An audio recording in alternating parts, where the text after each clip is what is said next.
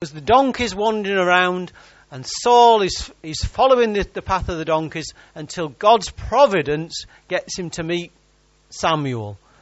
If God can use donkeys to get you where he wants you to go, let's just trust him. His guiding hand.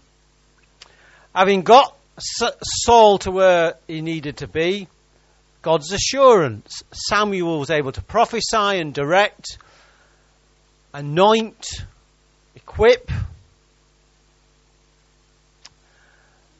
God's equipping, the Holy Spirit coming on him. Saul began to prophesy. He'd seen things. And then finally, we ended it last week, where the whole story wasn't being revealed. And we don't know why. Am I supposed to preach with this beautiful child looking at me? At least he's not blowing raspberries just yet. We ended the story last week where actually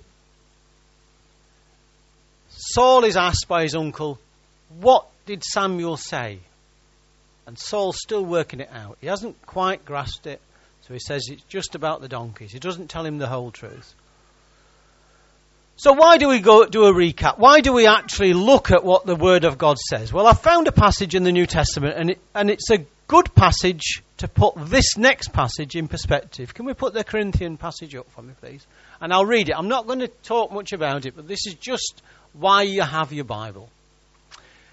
Why we have the Old Testament in particular. Now, these things occurred as examples to keep us from setting our hearts on evil things as they did. Do not be idolaters, as some of them were. As it was written, the people sat down to eat and drink and got up to indulge in revelry. We should not commit sexual immorality, as some of them did. And in one day, 23,000 of them died. And we should not test Christ, as some of them did, and were killed by snakes. And do not grumble, as some of them did, and were killed by the destroying angel. These things happened to them as examples and were written down as warnings for us, on whom the culmination of the ages has come. Does anyone know where the passages were coming from? What's the story behind what Paul is writing to the church? You should know this. Really should be able to trot it out to me. No? You've been coming to church for years and you've never read that part in the Bible? It's in the wilderness. God is taking the nation through the wilderness. They've been to the promised land. They've turned back. And God is feeding them and protecting them. Manna from heaven.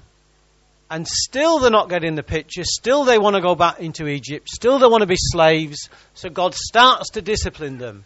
That really happened. That really did happen, and it happened. God allowed it to happen so that you and I, maybe 3,500 years after that event or those events, you and I can learn the lessons. Why mess up? It's interesting because actually when we start looking, if we put the Samuel passage up, he immediately begins by reminding the people of their history. Samuel summoned the people of Israel to the Lord at Mizpah. Remember, the place of sacrifice. And he said to them, this is what the Lord, the God of Israel, says. I brought you out of Israel, up out of Egypt, and I delivered you from the power of Egypt and all the kingdoms that oppressed you. He's beginning the coronation service by reminding the nation of its history. That's why I say, go back to your roots. Go back to the place where you first met Christ. Some of you had some amazing times then. It's not to live in the past, I'm not saying that, but use it as a memorial stone and say, do you know what, this much I know. When we forget our history, we mess up our future. Let that one go in your head. Right? In your head. When we forget our history, we are in danger of messing up our future. All of us. And I put myself right there. Israel could never escape Egypt. And in the Bible, in the Old Testament in particular, Egypt is the sin. They're under bondage. They cannot help themselves. They needed God to save them. And he did. And he saved you if you're a believer. Look, let's lighten the atmosphere. Smile. Look, I'm not having to not beat the sheep. I don't do that. Celebrate. We've been rescued, redeemed. But you've now rejected your God who saves you out of all your disasters. Remember, he said to them, look, you don't need a king. But we want a king. And in rejecting Samuel, they're rejecting God and replacing the type of rule that they had, a theocracy. And you have said, no, appoint a king over us, so now present yourselves before the Lord by your tribes and your clans. Saul, King Saul, has been anointed. Samuel has told him what's going to happen. Now he's going to declare it to the rest of the nations. And the nations, the nation of Israel, understands that when Samuel is speaking, he's speaking on behalf of God. So what Samuel is going to show them is that Saul is their chosen king. Does that mean Saul will get it right all the time? Absolutely not. Move it on. Thank you. When Samuel had made all Israel come forward by tribes, the tribe of Benjamin was taken by Lot. To establish God's will, they would throw lots, a bit like throwing a dice. You know, God can be in even the most stupidest things that we would look at. Don't do this at home, right? Let me just clarify, but in that day, this was how they determined God's will. Not throwing a six or a double. They had two things that they threw on the ground, and they both lined up, and that was God's will. They do it by, is this tribe the one, Lord? Throw the thing. No. Is this tribe the one, Lord? Throw the things. No. Until eventually God's will is revealed. The tribe of Benjamin come forward. They know now that the king will come from that tribe. Move on. Then he brought forward the tribe of Benjamin, clan by clan, and Matri's clan was taken, and finally Saul, son of Kish, was taken. But when they look for him, he's not to be found.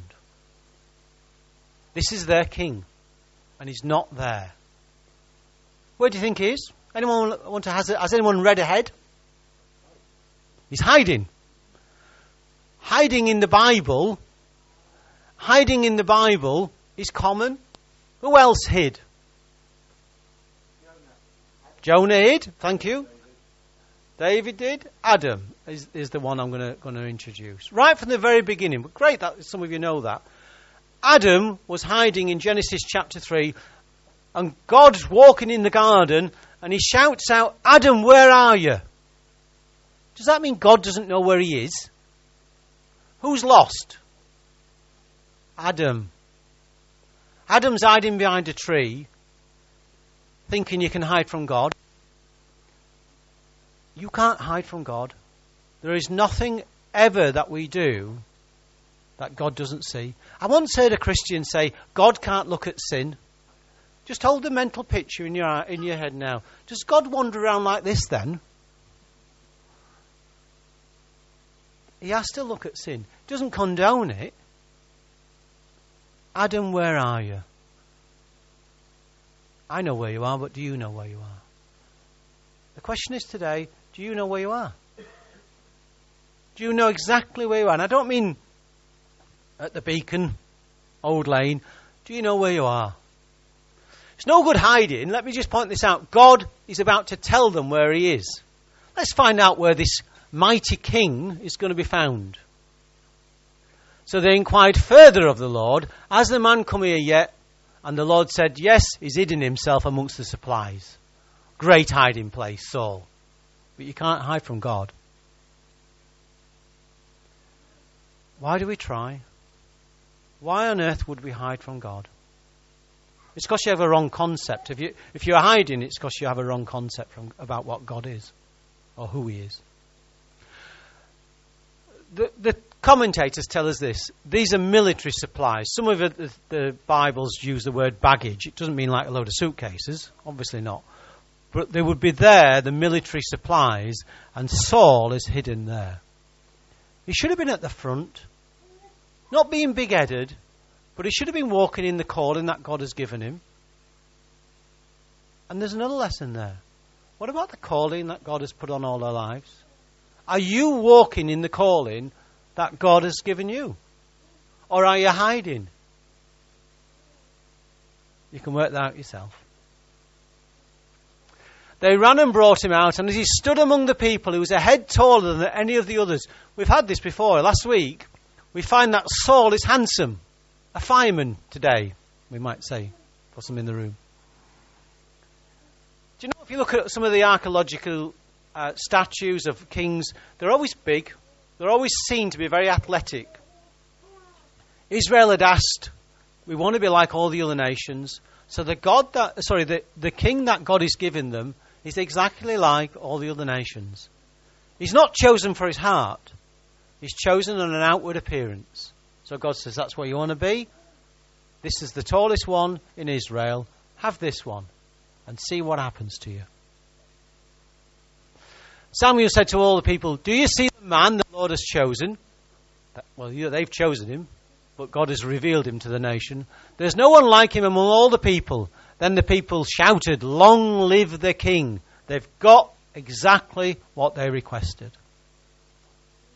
There will be another king coming after this one, and he's one that most people wrote off just by the outward appearance. But he was a man after God's own heart. We'll be meeting King David. Was King David perfect? Did he mess up? Yeah. Does that give you hope? That you don't have to be perfect to be used by God? Gives me hope.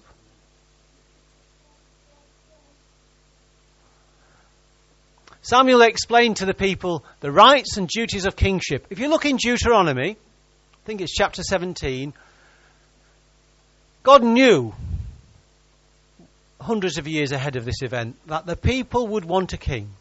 And so to make it work, God writes down how a king should behave.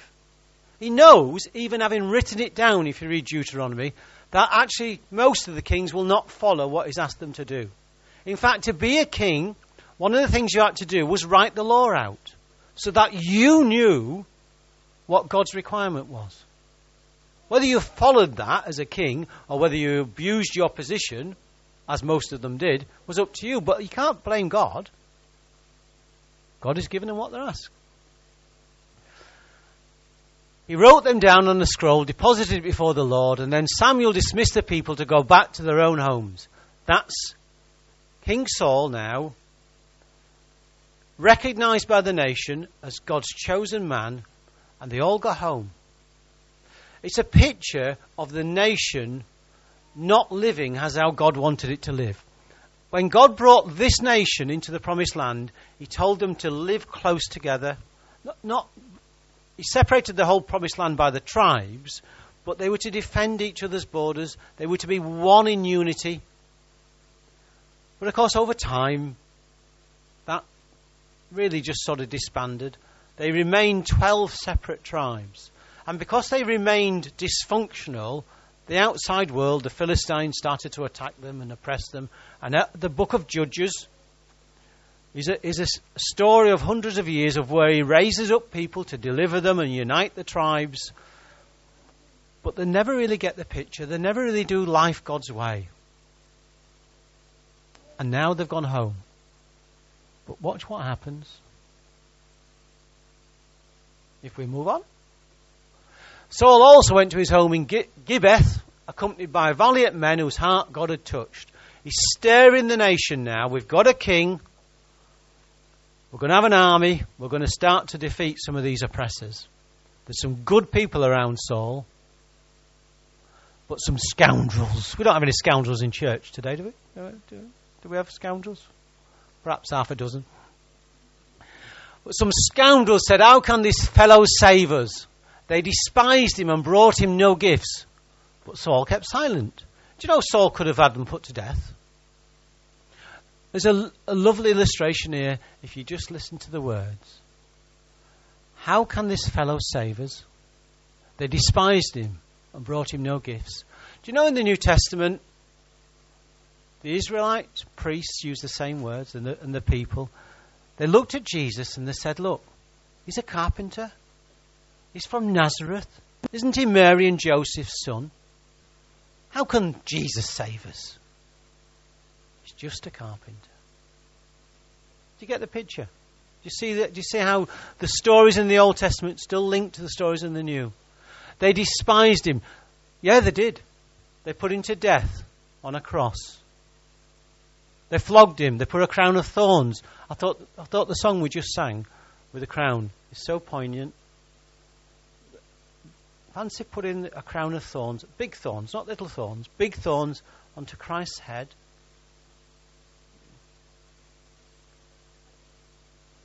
Isn't that a horrible word, despised?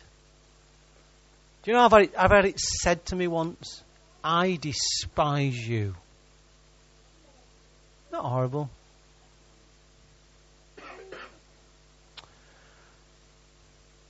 What gifts do we bring to Jesus? What can we give Jesus but ourselves?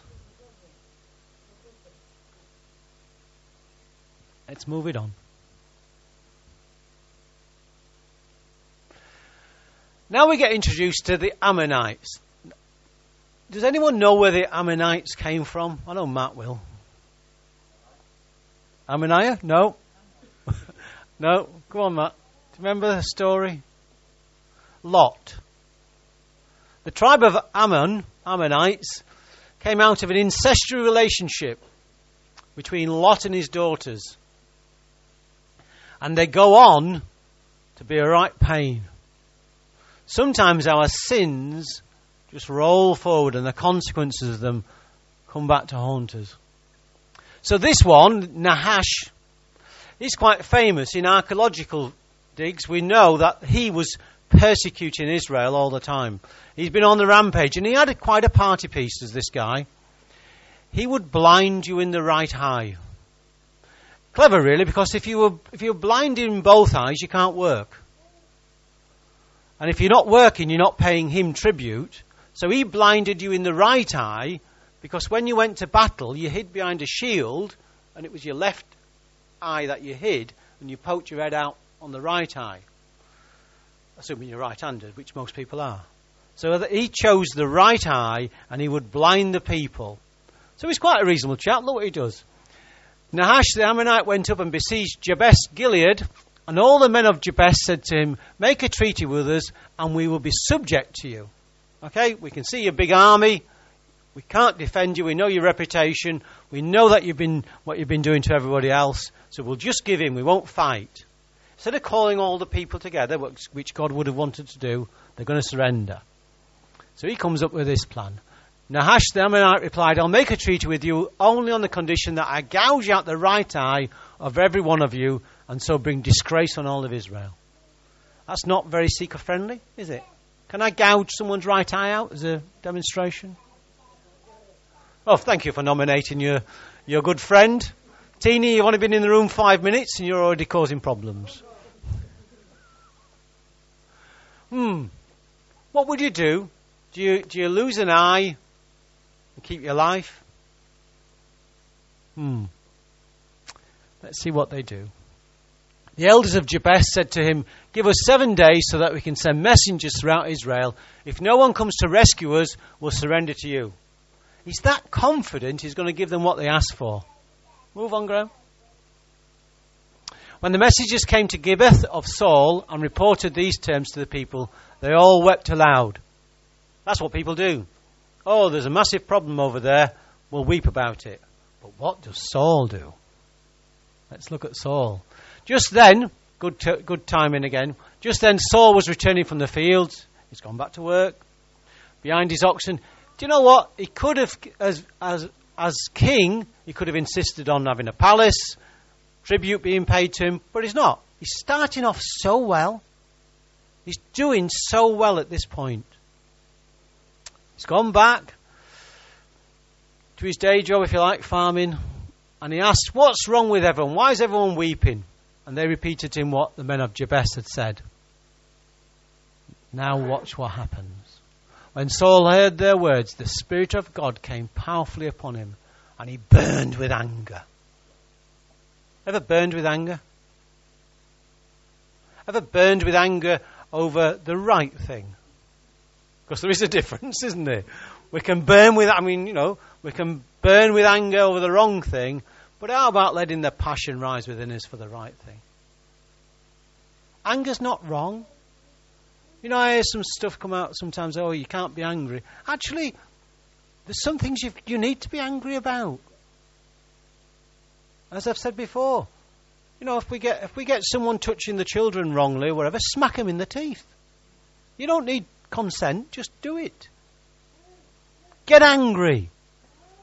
There's some things out there in the world which the world accepts as normal, and some Christians just like float through life. Be angry. Stand up for God. He took a pair of oxen. It's always the oxen who get the rough end of the stick. Have you noticed that? He took a pair of oxen, cut them into pieces, sent the pieces by messengers throughout Israel, proclaiming, all right, I'm your king, this is what I'm saying you need to do. This is what will be done to the oxen of anyone who does not follow Saul and Samuel. Then the terror of the Lord fell on the people, and they came out together as one. The whole nation got behind a purpose now. Saul is unifying the nation. God's Spirit is on him. Do you know we can achieve so much? You and I can achieve so much. We've got the Spirit of God living within us. Let's stand up. When Saul mustered them at Bezek, the men of Israel numbered 300,000 and those of Judah 30,000. Wow, that's an army. The Ammonites are going to get whooped. They were there all the time, by the way. It needed Saul to do this. It needed the Spirit of God to do it. The fighting men were there. They just needed to get up. Move it on, Graham. They told the messengers who had come, say to the men of Jabesh Gilead, by the time the sun is hot tomorrow, you will be rescued. That's good news if you're going to lose an eye, isn't it? You will be rescued. God's into rescuing people. I like that. I like that. I need a rescuing. When the messengers went and reported this to the men of Jabesh, they were elated. I'll bet they were. They said to the Ammonites, tomorrow we will surrender to you and you can do to us whatever you like. Do you know there's lies in the Bible? There's one there. They have no intention of surrendering. Buying time. Move on.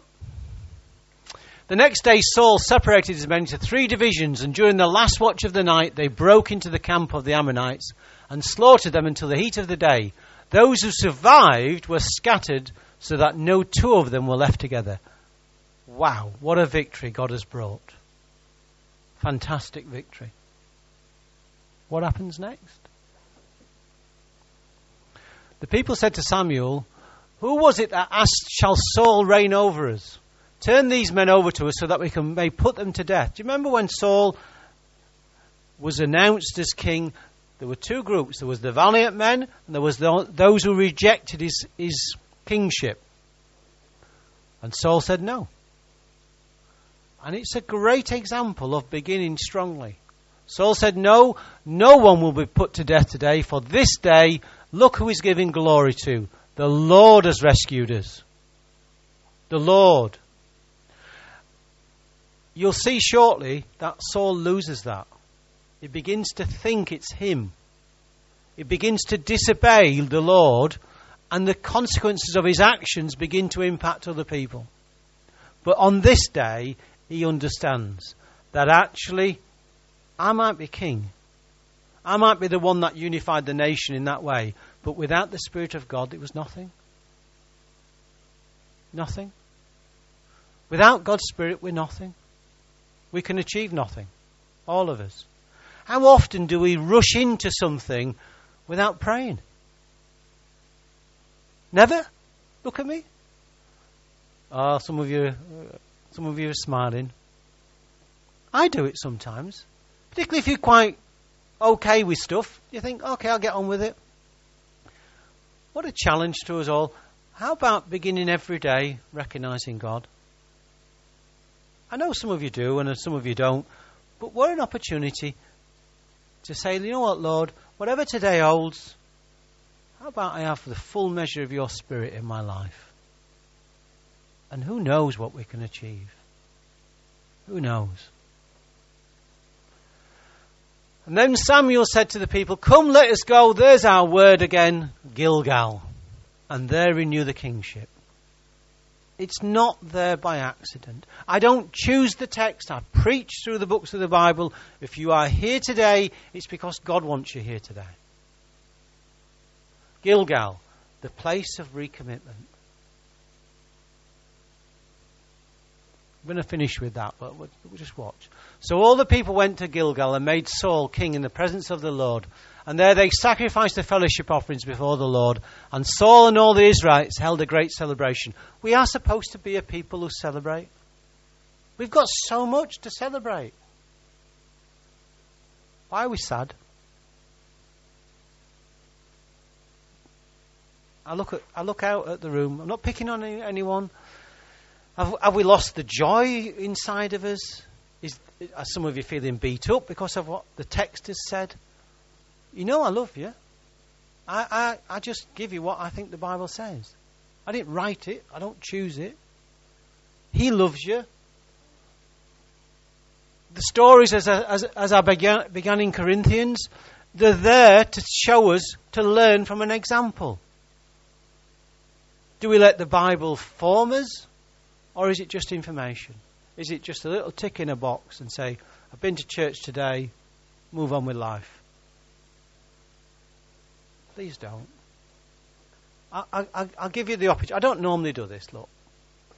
And I'm not